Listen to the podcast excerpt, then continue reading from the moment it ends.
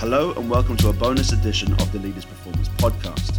My name is John Porch. I'm the editor at the Leaders Performance Institute, and today we bring you a choice cut from our Leaders Meet Coach and Player Development Summit, which took place at Cardiff's Principality Stadium on the 24th of March. Perhaps some of the Leaders Performance Institute members amongst you were in attendance? Either way, the onstage conversation you are about to hear features Ian Brunschweiler, the head of technical development at English Premier League club Southampton, and Jess Thirlby, the head coach of England Netball.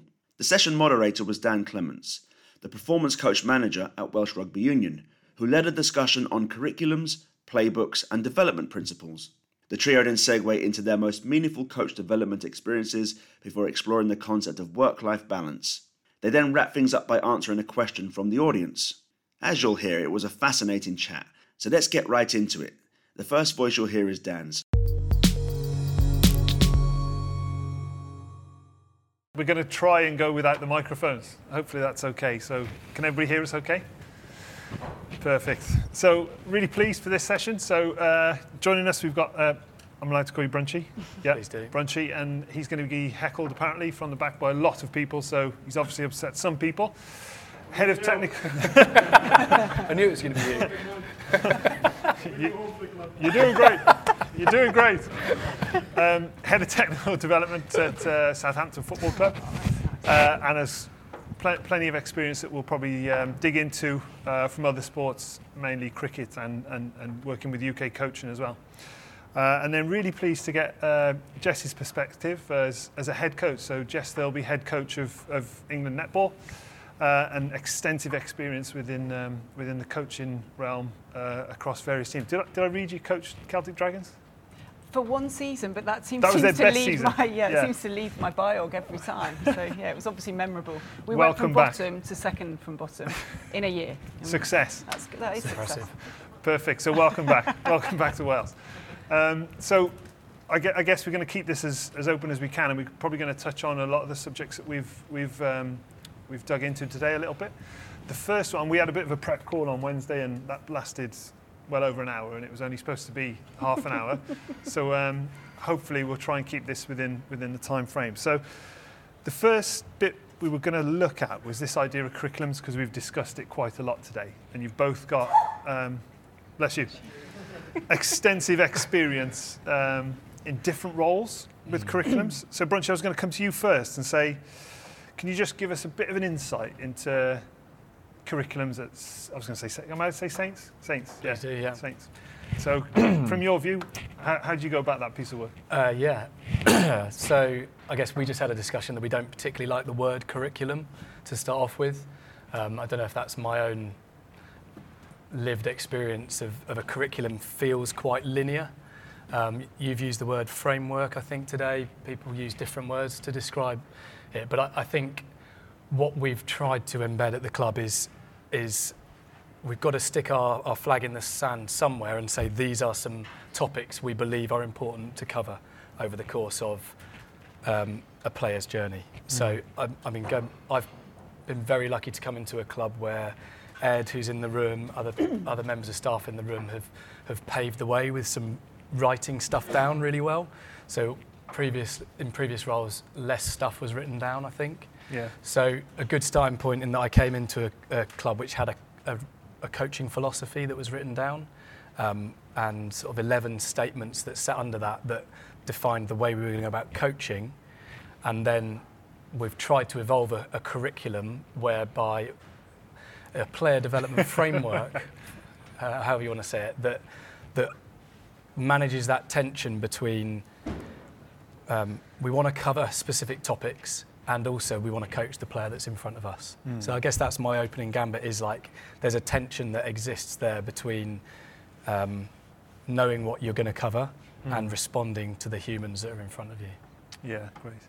You, you talked um, the other day when we were on the call around if it's working, I think I'm paraphrasing a bit. if it's working, anybody in this room could have these uh, principles in front of them and go and watch a session and yeah. be able to you know, walk the campus and say, these are the these are the things I'm seeing, these are the things I'm not seeing. Is it as straightforward as that? Uh, it's definitely not straightforward. I think we've got to a point where um, we've evolved from having some curriculum topics to also having some supporting documentation which both covers our the coaching skills that are required to bring those topics to life. Mm. So we've got our coaching skill pillars. So if we're committed to this coaching philosophy and delivering this curriculum, these are the skills we need, that we, we think the coaches need Mm. to bring them to life. So that feeds into the coach development piece. Mm. And then working with the phase leads, Lee, who's in the room here, and, and some of the other uh, phase lead coaches, we felt it was important to have some principles that sat around the coaching session. Mm. So we now have a one pager, which is about seven or eight bullet points, which if I gave this one pager to either of you or anyone in the room, you could come along and watch the coaching session and almost go like, yes, I am seeing some problem solving occurring. I am mm. seeing the players enjoying themselves or not. And you could, we've at least, we've, we've written some stuff down that hopefully we can be held account to. Yeah, brilliant. And is it you being held account to them or the coaches? Oh, great question. We're all in it together, Dan.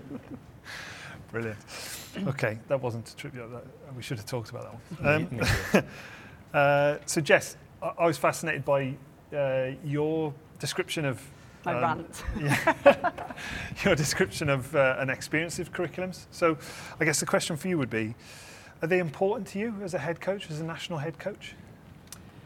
Uh, really good question. I think I've lived through several iterations of our sport. I can only speak for netball in terms of our attempt at trying to articulate and put down on paper and have that fabulous grid of competencies by which we can hand to coaches and they can run a session as long as they've ticked the box.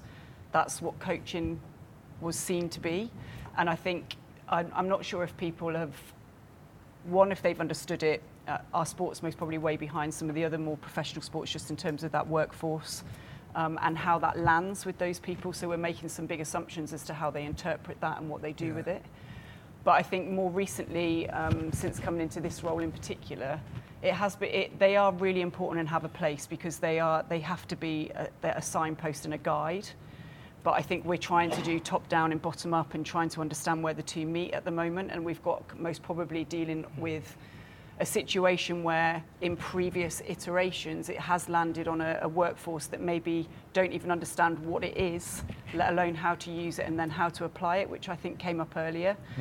But what we've tried to do, I guess, at Rose's level is, as I know there have been other versions of this across multiple sports, is talk about the Rose's way and trying to um, capture more broadly, because I think the focus has often been on skill development, technical, tactical, and nothing else in our sport anyway. And I think that's really sad because I think it's missing a huge amount um, of skills and behaviours and character that isn't getting captured in those types of documents. So to live it and to feel it and to see it and to sense it, I think has been massively lacking. Um, so really one-dimensional beforehand. Whereas I think my, my, I guess in my role, I'm trying to capture on behalf of the sport what that Rose's way looks and feels like. And if you were to walk into a training environment, that you would hope, if it was family fortunes, that how they how they would describe what they see and how we're going about our business, whether that's mm. coaches or players. You, you'd expect them to be able to pick that up quite quickly, but there's as mm. much weighting on the, the social skills, the psychological skills, as much as the technical and tactical. And it is deliberately kept quite broad. So I guess from a from a Rose's perspective, just want to capture what our point of difference is. And I think actually having been in and around that England environment, either as a player myself and or in and out in different coaching roles up until this point, I guess that's put me in a really good position to have understood the journey to this point and actually what we've not been great at. Sorry about the positivity and not linking into what we're, we're strong at. I'll do that maybe at another point. I'm like the Um, positivity police now, I think, yeah. I don't think. I, I think the one thing I've heard on my my transition from playing to coaching about an England netball team is that we're very diverse, and I, I mm. don't think that's just about the people in the room and in the team. It's about tactically we're very diverse. But if you were to ask people how Australia play or New Zealand, people can answer that very quickly in terms of their point of difference. And I don't think we've ever been able to articulate it.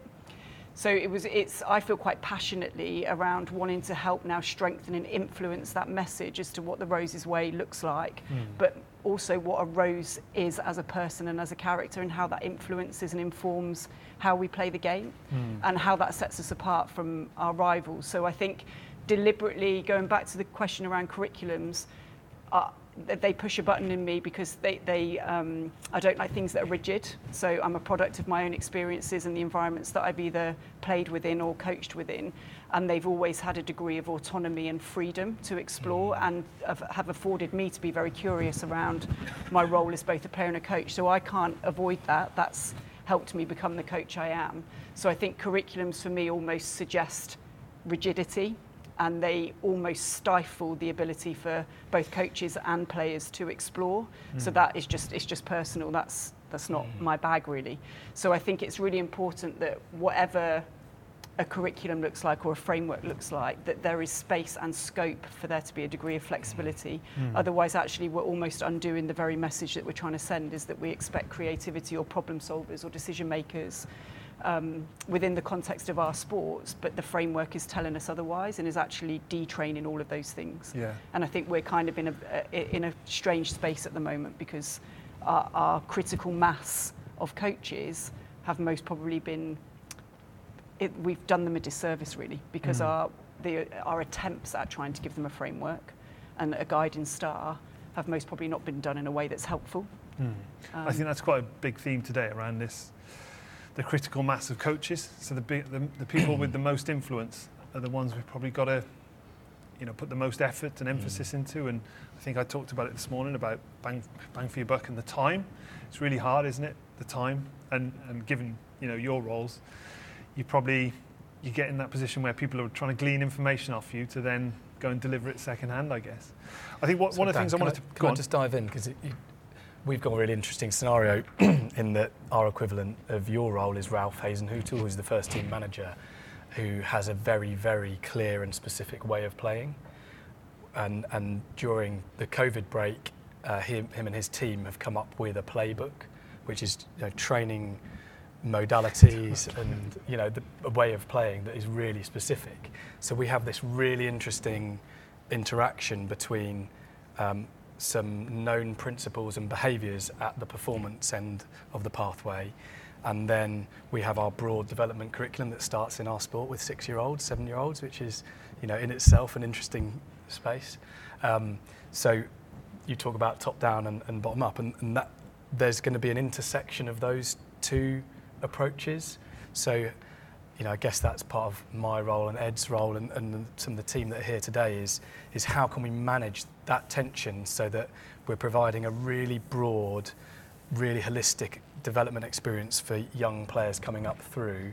And also we're narrowing down to the fact that we have to prepare them and hopefully facilitate resource development in them so they're ready to go into a really clear and specific environment. Mm. And in fact, if they know, the feedback I get from the first team coaches is if our B team or under 18 lads don't know the specific training drills, they'll probably get turfed out within the first session. It's that clear. So, which and that's so that's that is the reality of what we're dealing with. Yeah. So. Um, I just thought that was it is such an interesting space to operate in. We, we did have a discussion earlier about this idea, and it resonated how you spoke then around this idea of principles. So if you keep things principle based, you've got more of a, a chance of getting better outcomes in terms of player development, I guess, but also players coming through to your, your environment? Yeah, I, th- I think it's just important to, I guess my outlook on what I'm trying to achieve with the players that I work with is to play the, play the game in a way that's not been played yet and to kind of understand what the future game looks like and to understand what future coaching looks like and what those environments might be and to kind of take teams and for them to achieve things that the team before them have never done.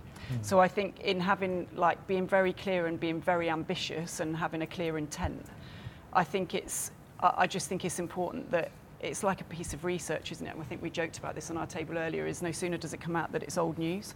so it's kind of like trying to get ahead of the curve and anticipate what that might look like. And as I say, just allow players to have some freedom. I think a lot of people have spoken today around how knowledgeable they are.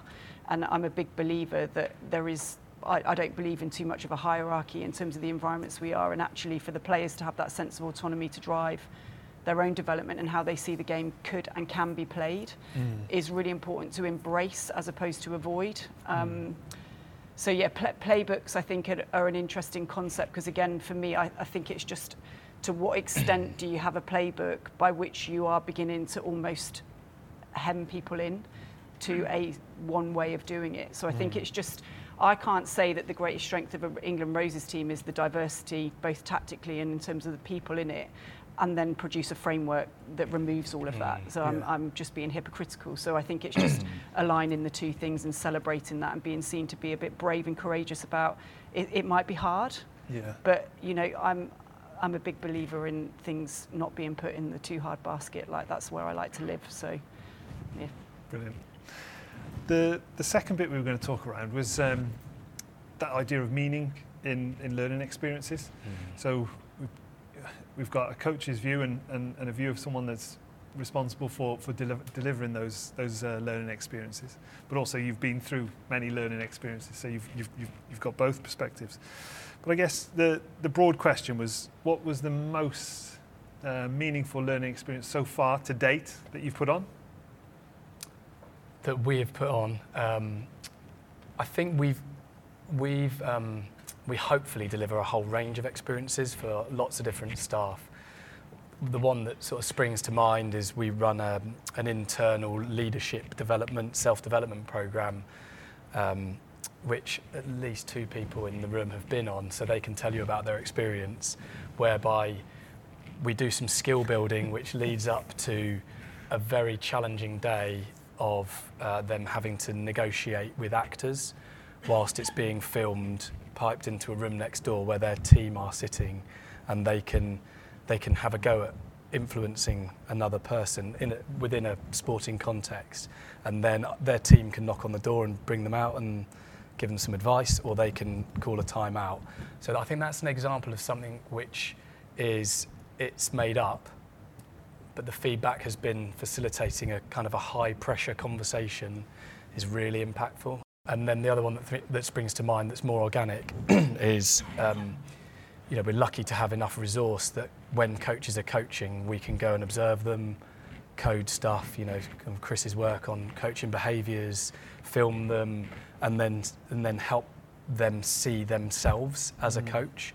And so I think that's been a really meaningful um, experience. You know, any of us who've been filmed as a coach, the first time you watch yourself coaching, it's like, oh my god, you know, do I really say um that often, or you know, you see the ticks you have. So I think the ability to be able to hold a mirror up in a non-judgmental way and just go right, what was your intention today? Hmm. Here's what you did. To what extent did that meet your outcome? Did that meet your intention? So Yeah. that, that's I think that's been quite meaningful for people. Brilliant. And Jess, what, what about your, your view? We talked the other day about quite a few different experiences. Well, yeah, just diff- I guess at different stages, and some are most probably accidental. And at the time, I definitely wasn't conscious of some of what I was going through, and hopefully, are now reaping some reward for having gone through it. I guess having got um, transitioned from player to coach, which I know isn't necessarily for everybody, and uh, we can't make an assumption that that's a, a straight line either. But I remember being taken on a, a tour actually, as at the time I was still playing, and most probably hadn't seen myself as a coach at all yet. Um, but the, my coach at the time took a group of us on an overseas tour to South Africa, and uh, in, in, within that space, we uh, a couple of senior players led teams as a coach into what was a South African tournament, you know, 50 teams, and we led teams for the first time through a tournament, um, high support, high challenge, high support the whole time. And then there were elements of that tour where I slipped back into being an, a player. And I think without realizing it, like that for me was a really rich experience because it wasn't a case of feeling ready or even knowing that I was going to venture into coaching further down the line. But that coach clearly had ideas.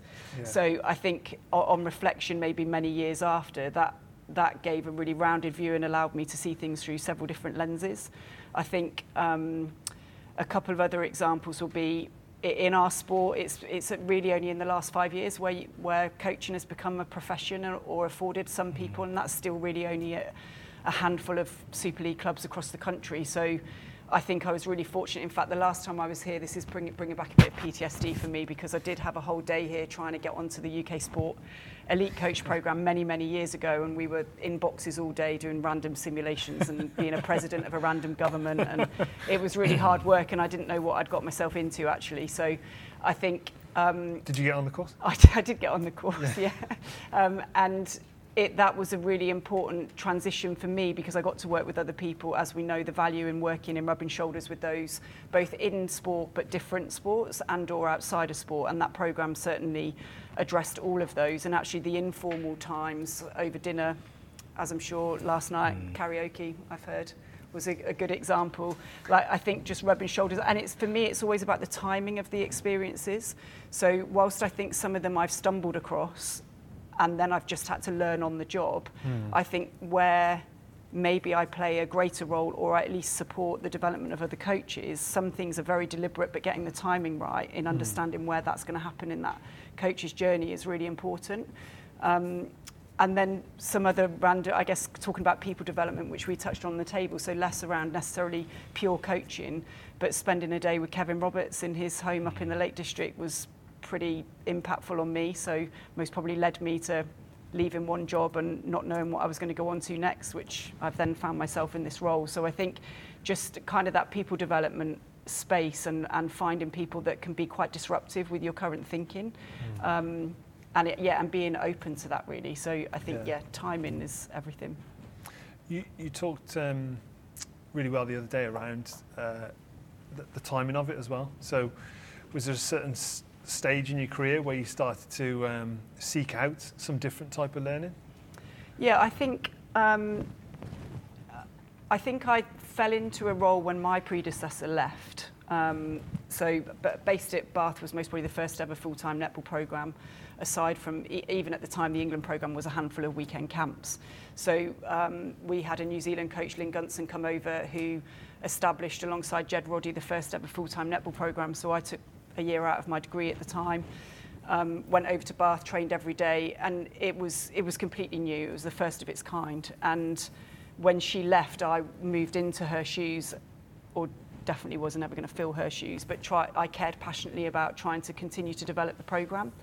Um, having been a product of it, and I think that forced me because I was most probably aside from the England coach at the time, that was the only other paid full-time performance coach right. role. You could work local authority in development roles. um, so felt pretty fortunate and surrounded by people who cared about me, mentors that were quite deliberate in terms of right, what what is it Jess needs to most probably be exposed to in order to make her or give her the best chance to be the best coach she can be. That meant doing a masters. It meant going overseas, spending time in different environments. Um, and, and I guess I was fortunate that I had others, key stakeholders, thinking about what I needed to be exposed to. But in that role in particular, I was on my own. Like, so I wasn't just the head coach, I was the assistant coach, I was the director of netball, I was a PD without realizing it.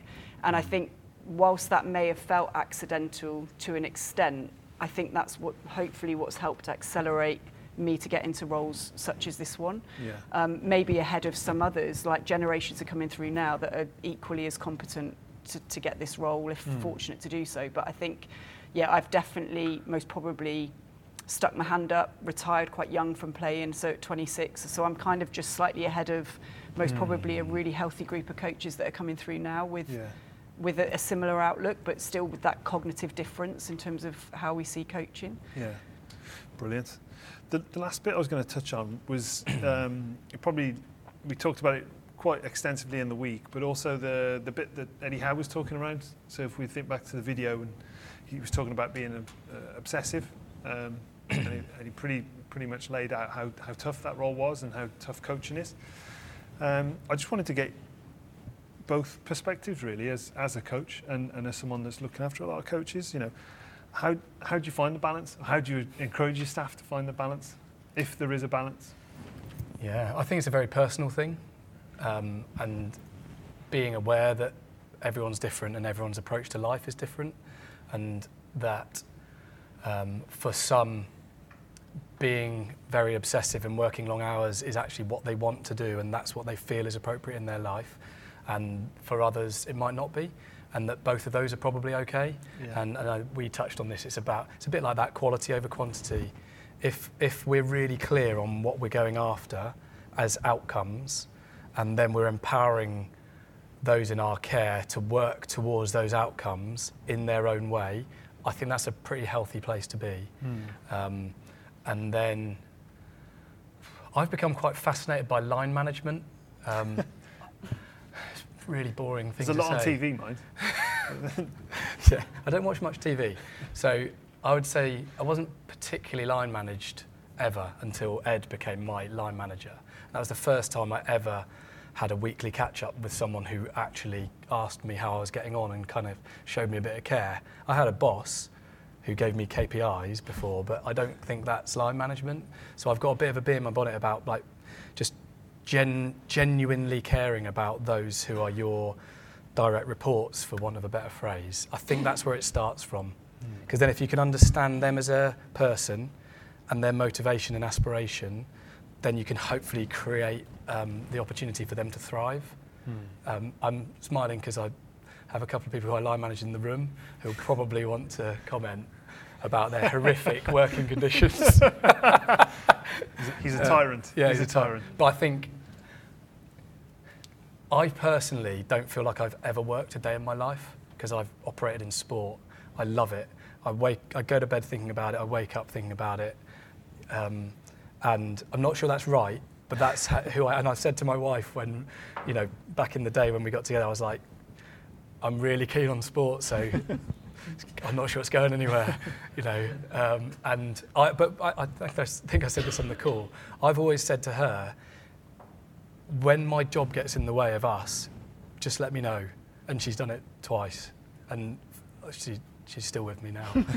so I've had to respond. But I think, yeah, I don't know if that answers the question. That's a great answer, yeah. Really good, really good insight. We won't ask the uh, direct reports in the room. yes. We've never put them on the spot. Uh, Jess, what about you? You talked a lot about time in, in your answer earlier about time to learn and you know being real deliberate now with your time.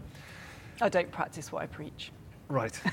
um, I think um, I think somebody corrected me once around this work-life balance, or I heard it on a podcast. Most probably, work-life integration is most probably a better way for me to manage the expectations I have of myself and maybe others of me.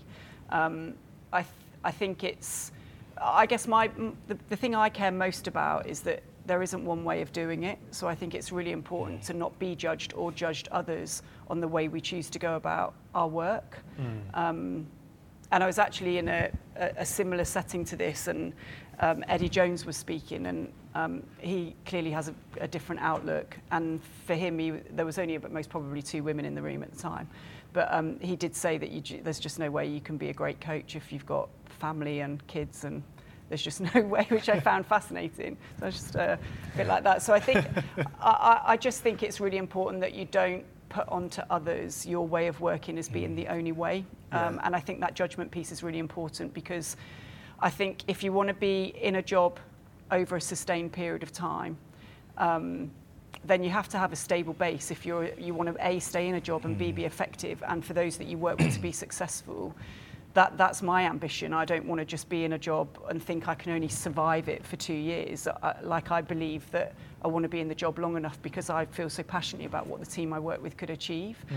So i think you have to then pay attention to yourself in terms of that stable base. I'm not saying i've got that right but i think it's really important in terms of understanding what I guess Chris and Sarah talk, talk about nourishment, like what nourishes me as a coach, like what, what enables me to be the best version of myself. Yeah. And it's a real discipline, I think, to, to kind of stick to that.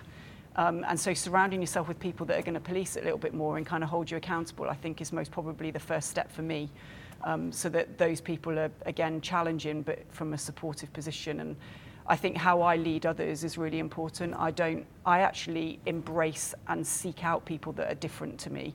So again, it would be a contradiction if I then expected them to do the role the same as me. Yeah. So I, I actually, I quite like that. I most probably, yeah, look for it more than anything. Yeah, I, th- I think you've articulated that really well. There's a there's kind of a, an assumption, isn't there, that because someone gets on the TV and says this is what it takes, this is then the the standard, isn't it? And I think the the bit that you, you've both articulated really well is the the personal approach and the way that you want to do it, and you shouldn't have to sorry, or we shouldn't project what's expected onto others, um, which can happen quite quite a lot within performance sport.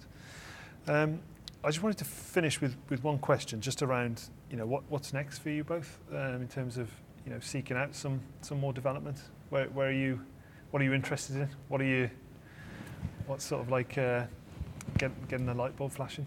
On a, on a personal level. Yeah, yeah. Um, I'm, I'm I've just started a diploma, um, which is accredited by the EMCC in coaching and mentoring, which is more, uh, for me, I'm fascinated by language and human interaction, and I want to learn more about how to be really effective in that space. So I did a foundation certificate courtesy of Scott and the Premier League, which was very kind of them to pay for. And um, uh, I found it absolutely brilliant because it's just all about interacting with another person and trying to understand their map of the world and what's going on for them and then help them think about it in a slightly different way. Yeah. So that's fascinating me at the moment. Um, and I've started learning to play the piano, which has been incredibly helpful for my um, uh, mind and my soul. You need a dog. Get a dog. Because I haven't got a dog, Get a dog. but my kids are like dogs. Um, and J- Jess, obviously, Com- Commie Games coming up, so I suppose you've got to be very deliberate with time and. Um, Yeah, so I, I guess the one of the biggest things for us right now is we've really over this last year we've just gone from one coach to four coaches. It's quite new territory for us as a sport at this level. So working with Sarah in particular, but also with Chris, is just understanding we're all in very different places, even on our coaching journey. None of us are the finished article, nor should we be. So I think it's just understanding how do we get the best out of that scenario because it's been a long time coming. Um, so I think from my perspective, I, I do need to pay attention to myself and I need to keep making time for myself. I kind of think that's multiple. There's multiple things I enjoy doing. Walking the dog is one of them. Um, I, I'm not short on reflection, so I, it's not that I need encouragement to do more of that. But I think it's understanding what to do with it, and I think that's where leaning into certain people and understanding the people that can really help you navigate through those reflections is where I get the most value. Um, but yes, paying attention to me and understanding myself. And I I think you can never stop on that. So understanding myself and how that impacts how I coach, but then also how I lead others and how I can get the best out of the team, is um, yeah, is kind of my focus really in the short term. But I'll never lose sight of how important and valuable it is to rub shoulders with people away from the sport because it can become very insular very quickly. So yeah. Brilliant, thank you. And as expected, that half hour has absolutely flown by. So um, can everybody show some appreciation to Jess and Ian, please?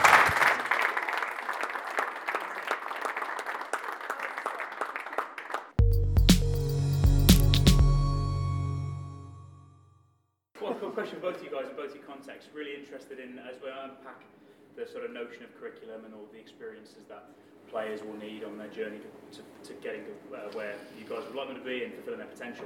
Um, in your own context, what critical experiences do you think players need more of, less of, or are missing to develop the players you need for the future to achieve your aspirational goals?